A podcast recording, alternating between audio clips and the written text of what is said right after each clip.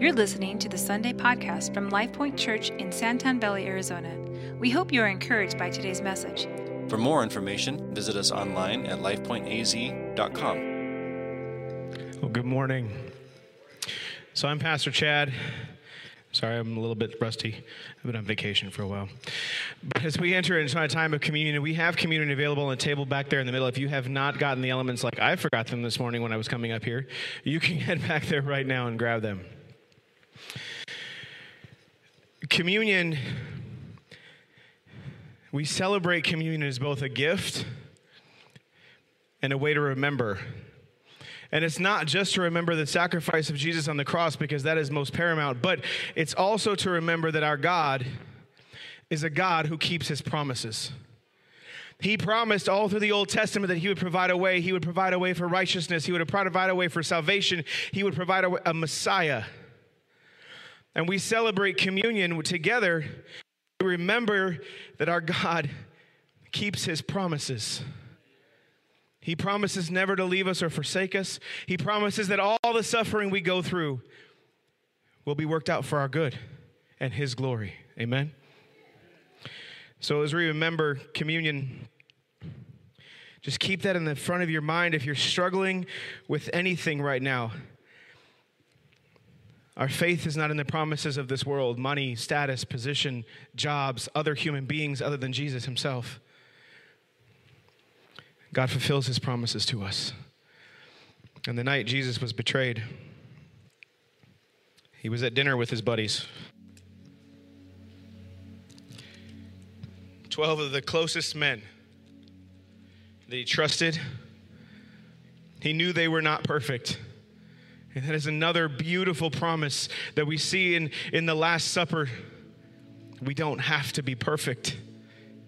That cross our perfection was done on that cross for us. And Jesus said to his disciples, Whenever you meet, break bread. And when you do, remember me. Remember my body broken for you. Would you eat the bread?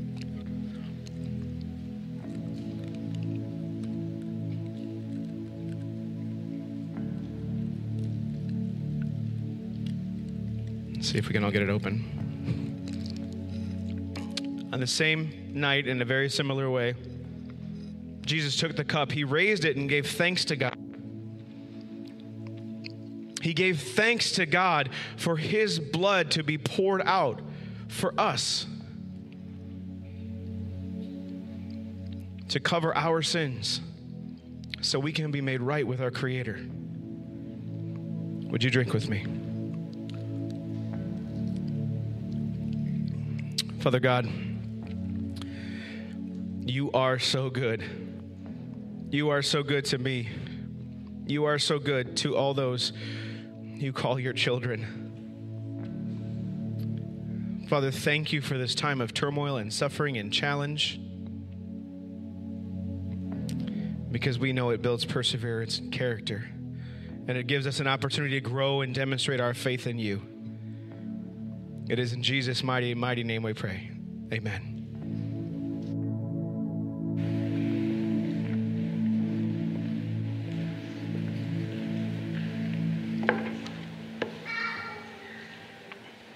Good morning.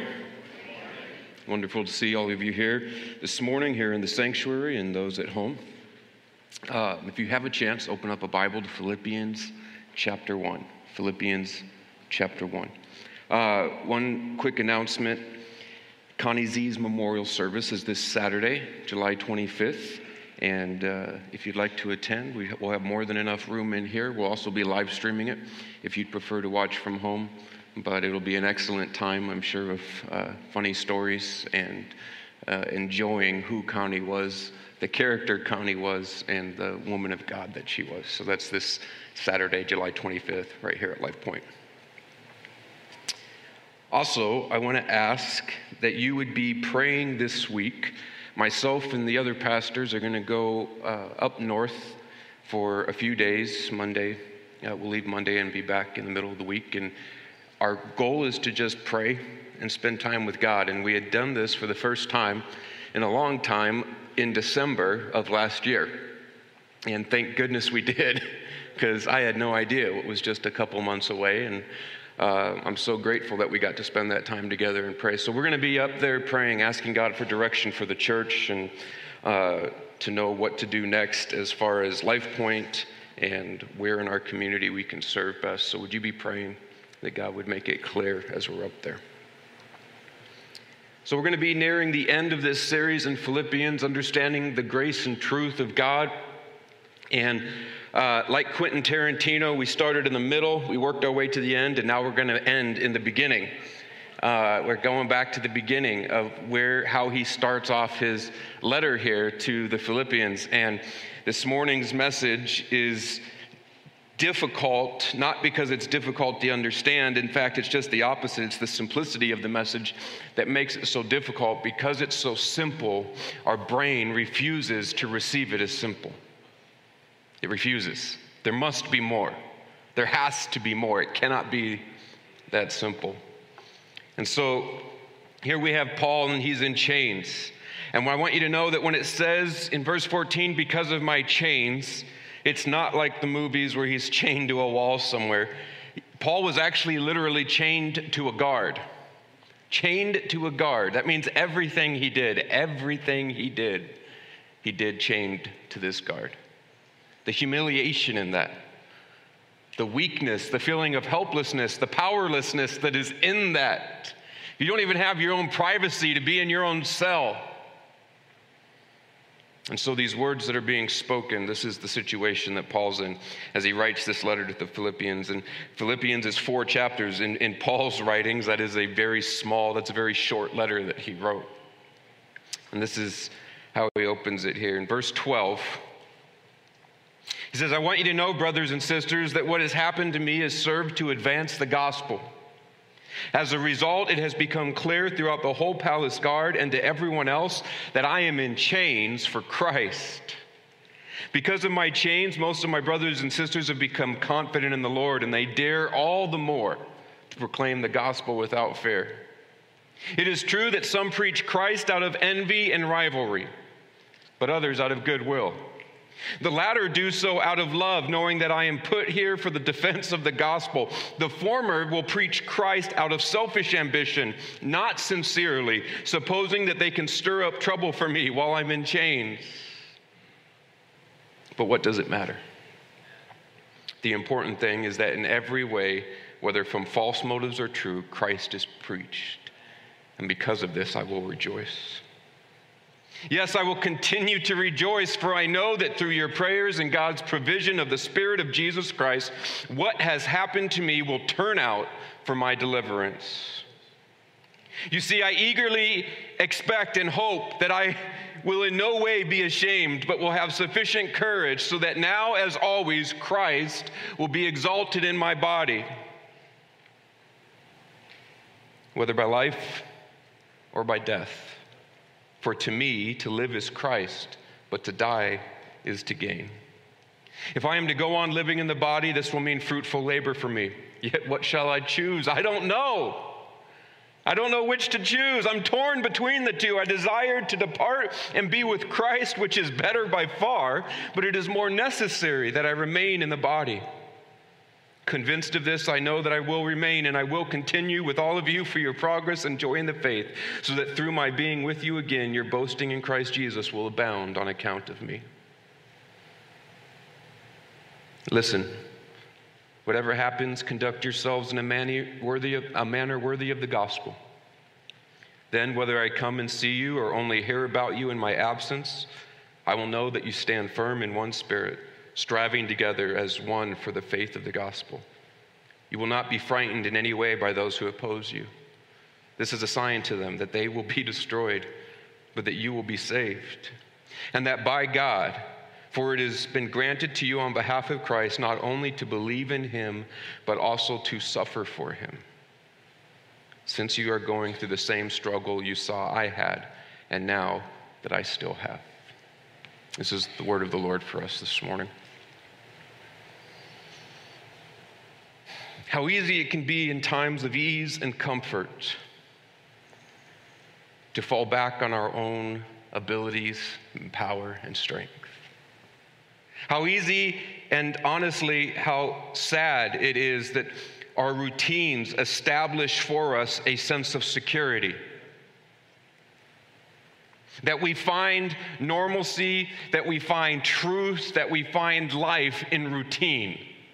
And when something comes and shakes up that routine and begins to break down what is normal, begins to break down what we know, we see it as a hindrance, as an opposition, and we almost and we rebuke it in the name of the Lord, don't we? I rebuke this thing that is making me uncomfortable. I rebuke this thing that is messing up my routine, this disease that has caused my children to be home 24 7. Oh God, help me. I love you kids. They're watching at home.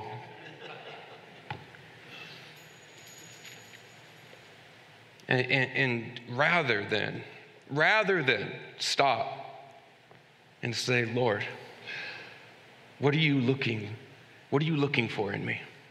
You're looking for something in me. You're desiring something in me. And right now, with this crisis we're in, with this disease that covers the whole world, you can be sure that God is looking for something in all seven billion plus of his creatures. He is desiring something from us, He is striving to reach us. And He will allow pain and suffering to take its full course in our minds and our bodies that we may, He may not lose us to death. That He may not lose His precious children. He calls us, He draws us. He constantly is is speaking. And like a good father training their younger children, he's, he's encouraging, come on, let's go. The upheavals in this world and even in the church itself are not the end of God's blessings. They are a reminder of His love and His consistency. The upheaval we're currently going through in the church do you stay at home or do you come? The church is changing its times, the church is changing uh, how it does church. If you find in yourself a critical spirit in any of this, I want to encourage you to stop and recognize that it is not from God.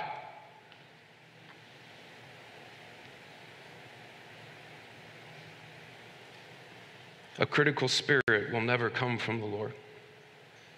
A spirit of love, a spirit of patience, a spirit of forbearing, that is all from the Lord. One that goes to their knees in prayer when they see their world being upended is one who will find peace and security in these times of uncertainty. But if you find yourself being critical of anything, of the politicians, of how the state is being run, of decisions going on in your local community, of decisions going on in your church, of decisions going on in your home, your kids' schools, whatever. If you find in yourself, right now with these words I'm speaking, a critical spirit, I encourage you to take captive of that right now. To not leave this building or leave this live stream, wherever you're at, without getting on your knees before God and begging Him to remove it. This morning's message is so simple. It's too simple, it's too easy. How, how can that be? How can it be that it's that our minds don't just see it and grasp it and say, of course, it's not of the Lord for me to be critical. Of course, it's not of the Lord for me to beg Him to change the circumstances of which I'm in. I mean, I can clearly see Paul does not want to be in chains. He would rather be amongst those that he loves and preaching the gospel and doing the work of which he was literally called for by Jesus Christ. And yet he recognizes that even in his chains, even in his chains, those in the church are becoming strengthened. They're gaining courage. They're saying, if Paul is willing to do this for us, let's go forward. Let's go forward. There is nothing that can thwart the will of God. There is no circumstance in your life, there is no situation, there is nothing that can happen to you that is thwarting the will of God. I want to I want to be clear on this. There is no disease, no death, no loss of income, no pain, no torture, no, no torment, nothing, nothing comes upon you except for what is the will of God. So, if that's the case, the question then becomes why do we pray so much for the will of God to happen in our life if His will is already happening? I want to tell you why, and this is the simple part. We pray that God's will will happen in our life because what we are actually praying is that God's will would align with our will. And we would like that to happen in our life. And we would like to show God how much we love Him and we love others by doing our will in His world and making it His will our will. Does that make sense? Lord, allow me to show you what a great pastor I am. I want to go and preach at a church of 5,000. Why, God? Not for me so that 5,000 souls can be saved. I want to have the biggest and the nicest things. I want to go all over the world. Why? Not so I can see the world, so that souls can be saved. And God says, Allow me to strike you with an infirmity that keeps you from traveling, and I will place you in a small town where you'll never pastor more than 80 people and we feel as though God has abandoned us. Right? Because his our will and his will seem to be different, so we cry out for the will of God, the will of the Father. It's actually a sad commentary. It's a sad commentary on Christians in America right now that we believe that apart from comfort and goodness, that we are out of the will of God. We are out of the blessings of God if we are outside of comfort and things going well.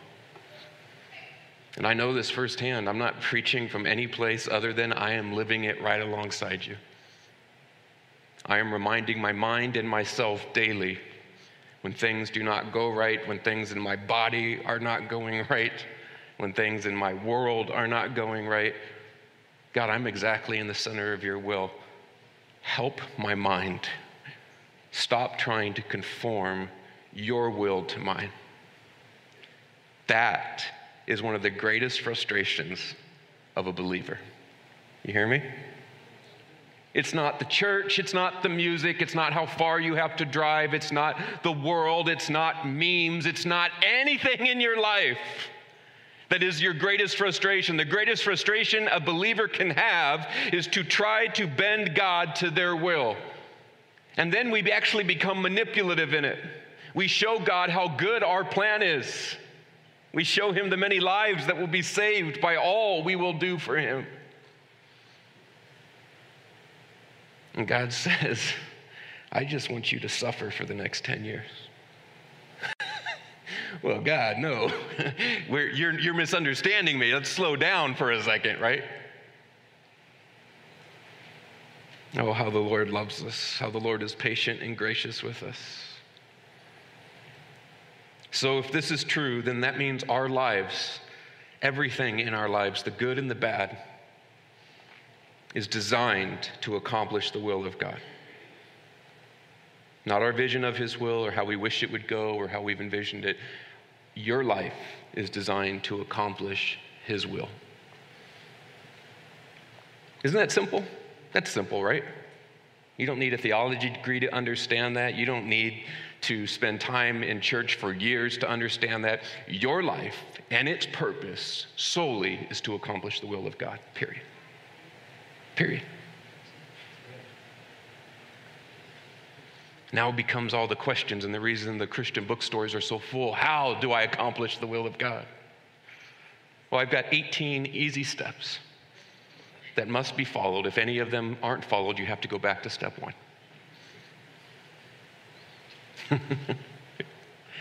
How do I follow the will of God?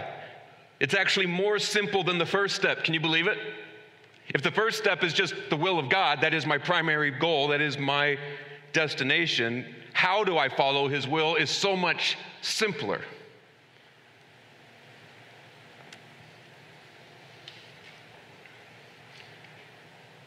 We follow the will of God. Hear me.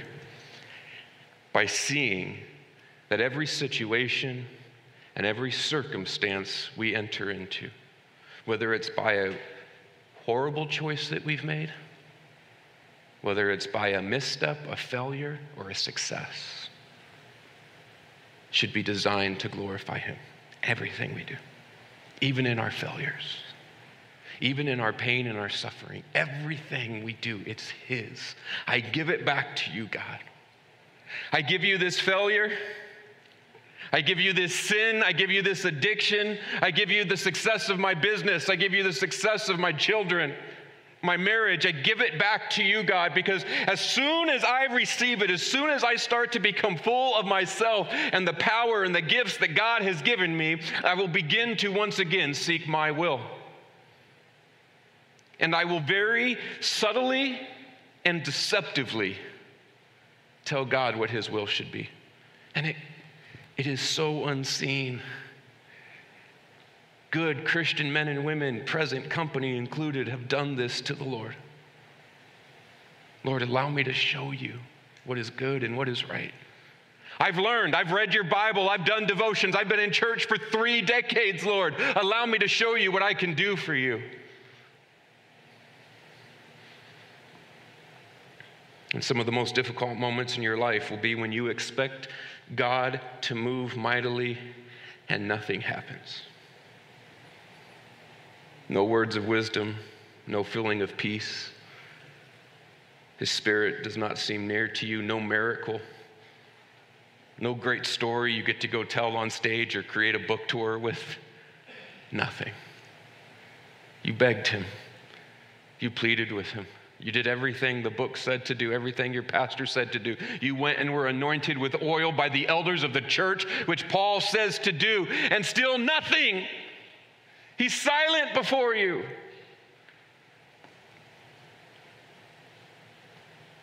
Have any of you ever been there? For many, this is a, a fork in the road.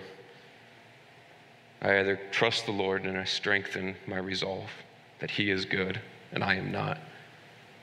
Or I say goodbye. I leave in frustration because He's failed me for the last time.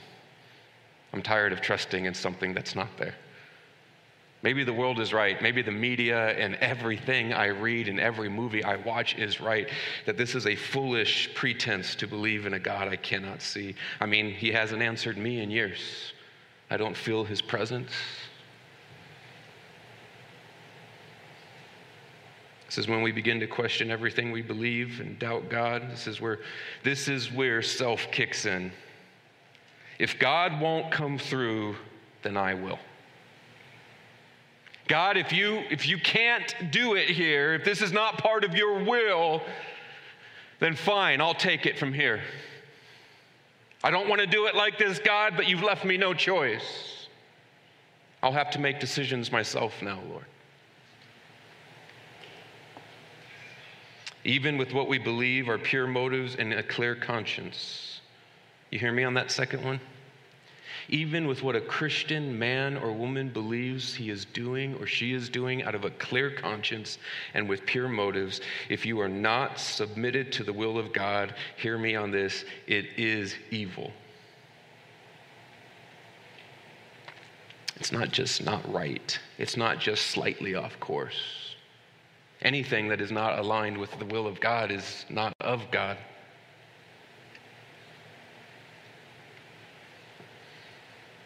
And here's the deal here's the real kicker with it, right? The greater the root of pride, the greater the humiliation needed for change. The greater the root that pride has grown within your soul, that self has grown the greater the need in your life for humiliation. Now, I don't say humiliation like, you know, the dream where you're standing naked in front of the school and you don't know how it happened. Not that kind of humiliation. I'm talking about the kind of humiliation that takes a believer and shows them that the, that the grace that they believe in, that the God that they have believed in has been cheapened that they took a step and then stopped and never continued to walk in His word or His will and His ways. They stopped. And even though they were doing good in the world and they were learning of this Jesus Christ and the writings of his disciples, and they were applying the moral virtues to their life, and they were set free from addictions, and they no longer uh, uh, struggled with cheating or stealing or whatever it was going on in your life, because now I'm a moral person and Jesus has changed me. But the fact of the matter is, you have never released yourself to him. Pride ego, who you are, demanding he follow you, demanding he show you a way. Oh God, prepare a way for me. Allow me to walk the path. Keep my feet from stumbling, O Lord. These are wonderful prayers, and these were prayed by disciples, right? They're not wrong prayers. The question is like Paul, when you end up in chains anyway, what then do you do? What do you do? Do you find a critical spirit emerges out of you? Or do you find one of peace and patience? It's real simple, isn't it? It's real simple. If you find that during this time a critical spirit has led you, that you have to fight it, that it seems to be your first response at any new news going on in the world, I want to challenge you this morning. I want to challenge you that there is still a lot of self in there and that you think you have been deceived into believing that you have given all of it to the Lord, because you haven't. It is a constant picking up our cross, it is a daily bearing of dying to self. It is not a prayer when you were in middle school at camp. It is a daily dying to self. God, take it from me today because everything in me wants to pick it back up. Everything in me wants to run the show. Everything in me wants to be sure that I will be safe and comfortable, even in the midst of pain, that I will be safe and comfortable. It's in our moments of greatest failure that we can see our error. If we can understand that God has not failed us, but the self has, then our failures can actually be moments of our greatest growth. If you can see in your failure that it is not that God has not upheld you, that God has not loved you, or that He was not there for you, but if you can see that it was that you went back to self, you went back to your own understanding, your own root of pride, that can be one of the greatest moments of growth in your life. And I know there's people in here who know exactly what I mean. I've gotten to know some of you personally, and I know those moments. Those are the moments where you've grown maybe more than any other the previous 20 years, 10 years.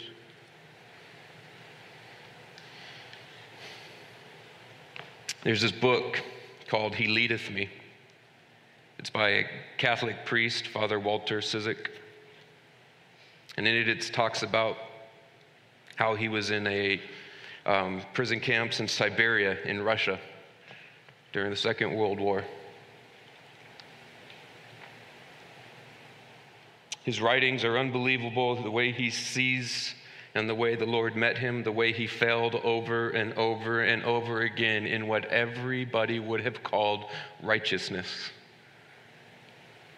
how he kept all of his prayers, how he kept the sacrament, how he did Mass, how he did everything he was taught, how everything he knew he did, and he did it and he sacrificed for it. And he meets God in this confinement, in this solitary confinement prison in Lubanka, Lubanka, Lubanka. For five years, he is in solitary, five years. Solitary confinement for two weeks is a punishment in our jail system. Five years. In the book, he says this the greatest grace that God can give to a man is to send him a trial he cannot withstand of his own power. And then he sustains him grace that he may endure to the end to be saved. If you're enduring something right now that you feel is breaking you, is bigger than you, is more than you can handle, then today give thanks to the Lord. It is His grace that is sustaining you, and it is grace, it is His grace that will bring you to the end. It is His grace that will be your salvation. You see, the trial is just the beginning of the process, right? The trial is just the beginning of the process of God's work in your life. And recognizing it and letting go of self and saying, okay, Lord, your will, not mine, your will alone, only your will. That's just the first step. All you've done is start running the race. It feels, honestly, as Americans, it feels like for us to do that, that's the finish line. I did it. I stopped trusting me and my money and prepackaged food at the store. I trust God now. I finished. And God's like, You just started the race finally. You've been standing on the starting line since you gave your life to me. Welcome to the race. Has anybody here ever ran a marathon? Yeah, no, we don't have any marathon runners. there we go. It's painful, isn't it? I don't care how much you practice, I don't care how good a shape you're in. It hurts. Muscles hurt, joints hurt, your lungs hurt. It's not a pleasant process.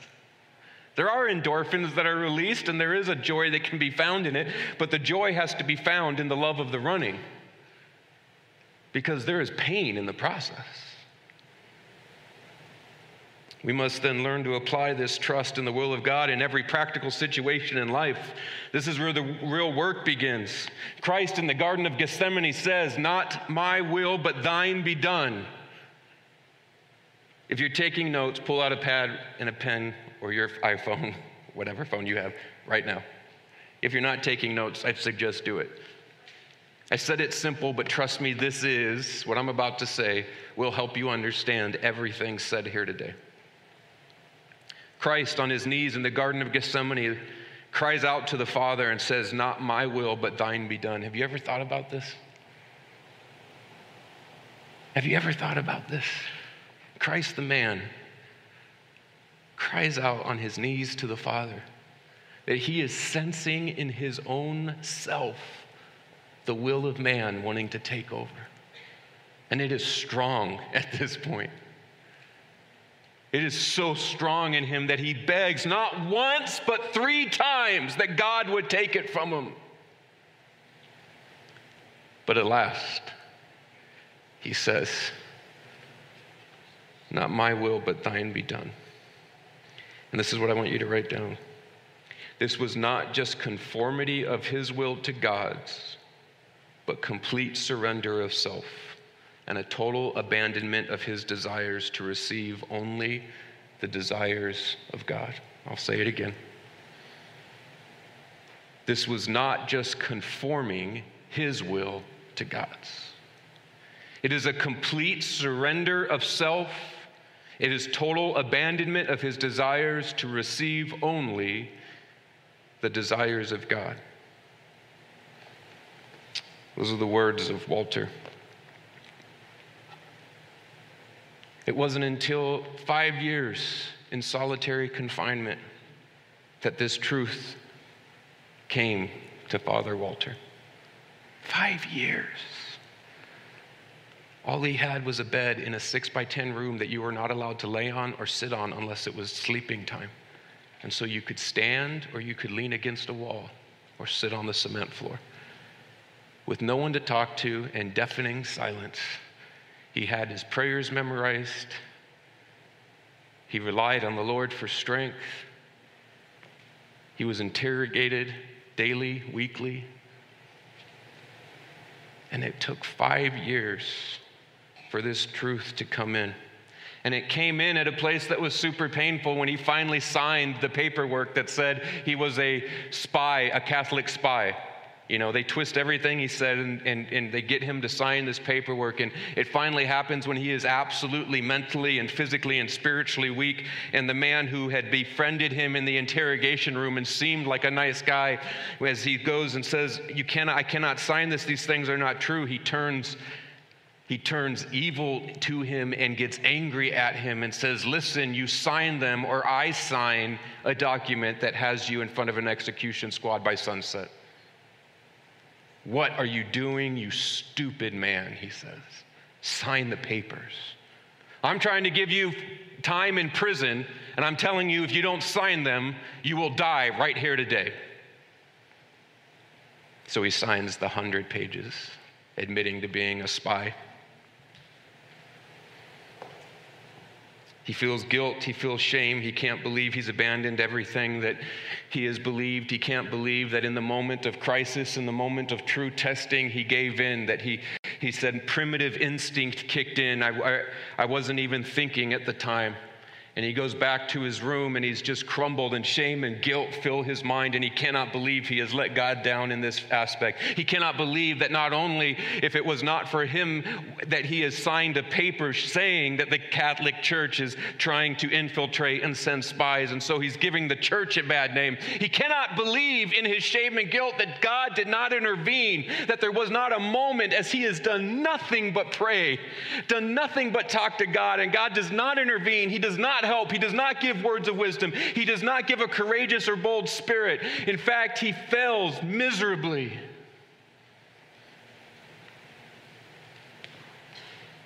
And it was the greatest thing that could have possibly happened in Walter's life. Because in this moment and in this time, he talks about going into a deep despair. He talks about a darkness so dark he never experienced it. And then he remembered these words of Jesus in Gethsemane. He remembered that it wasn't about conforming our will to his. It's not about taking your will and making it look like Jesus's. You hear me? Do you hear me? It's about you surrendering your will and receiving his. Those are two different things. The first one is what 99% of Christians do. We look to conform our will to His. Fine. Instead of going to work to make money for myself, I will go to work and I will give 8, 9, maybe 10% to the Lord. There, I am conforming my will to His. I no longer look like the world. Instead of spending night on Fridays drinking at the bar, I'll serve at the soup kitchen. All you are doing is conforming your will to His. You are not surrendering your will for His.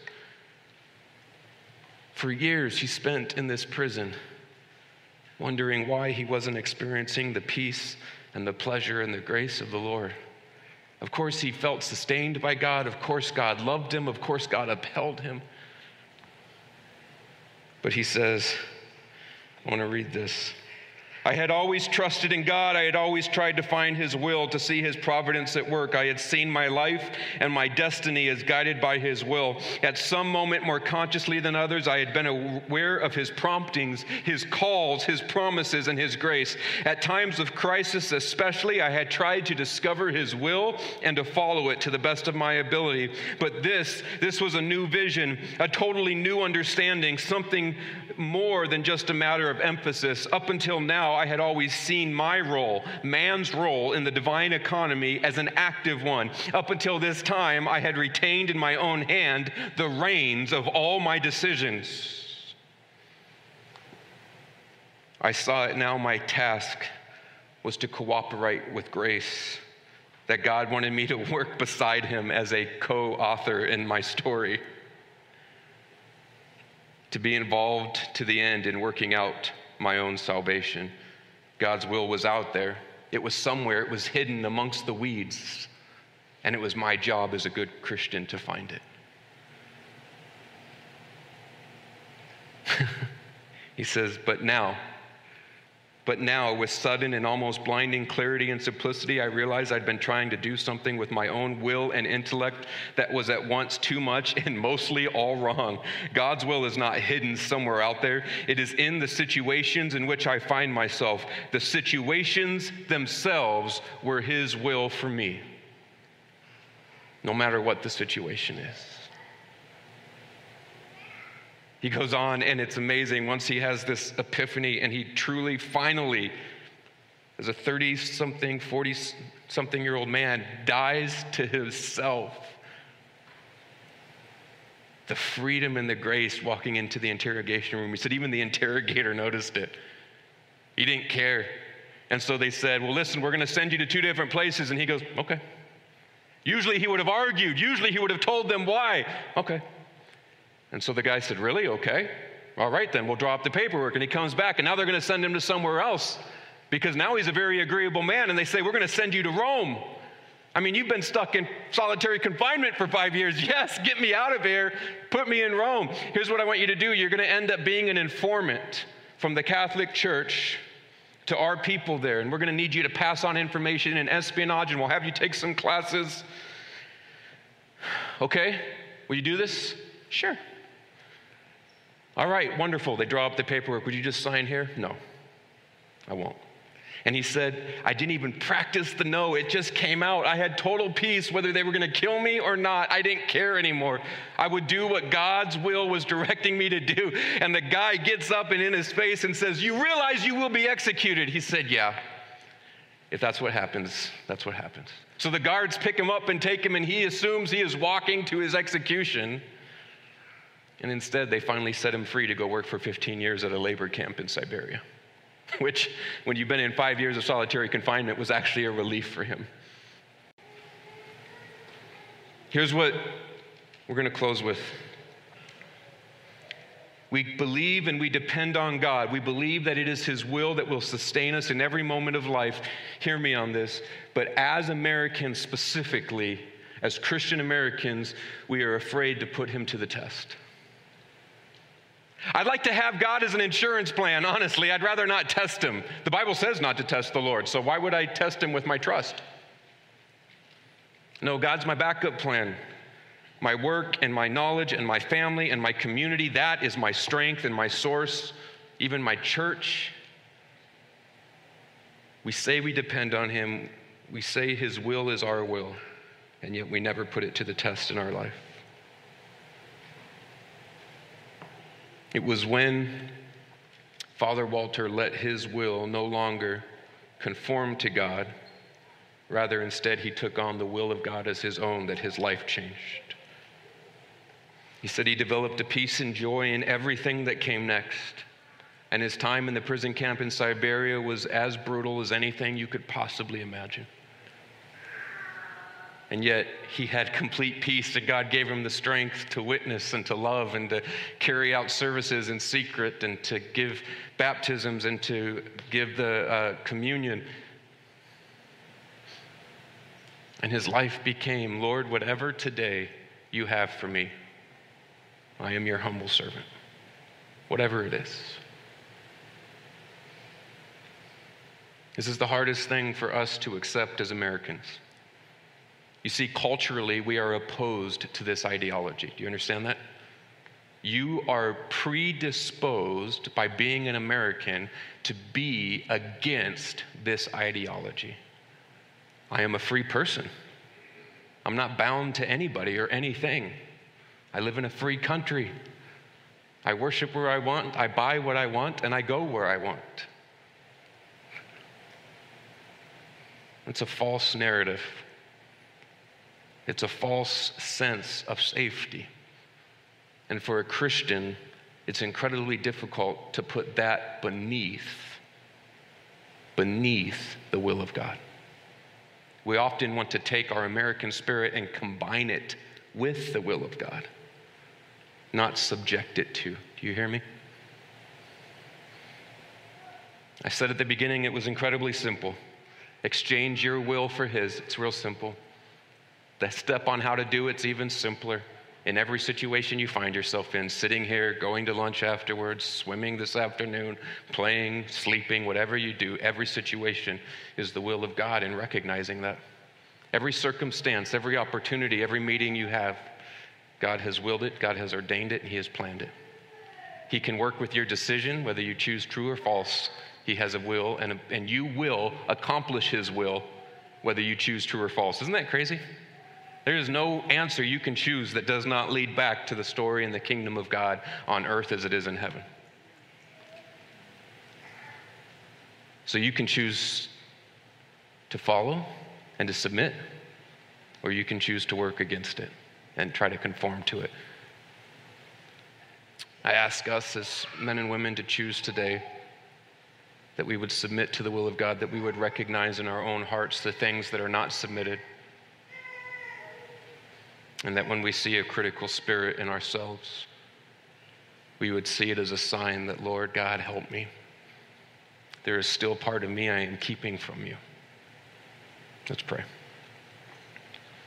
Heavenly Father, it is by your Son, Jesus Christ, and by the stripes and the death of the cross that we are healed. By his blood, we are healed.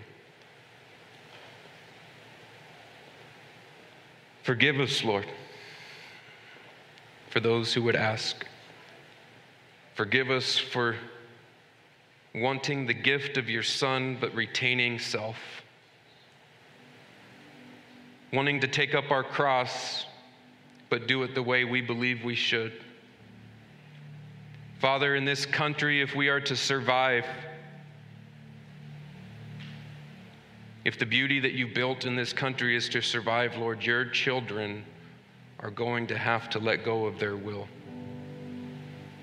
They're going to have to give up their desires and their dreams. We're going to have to stop asking you to do what we would like you to do and instead wake up every day and ask you what we are to do today. Whatever it is, Lord. Help us in this, Lord Jesus, by your Holy Spirit. Thank you, Lord.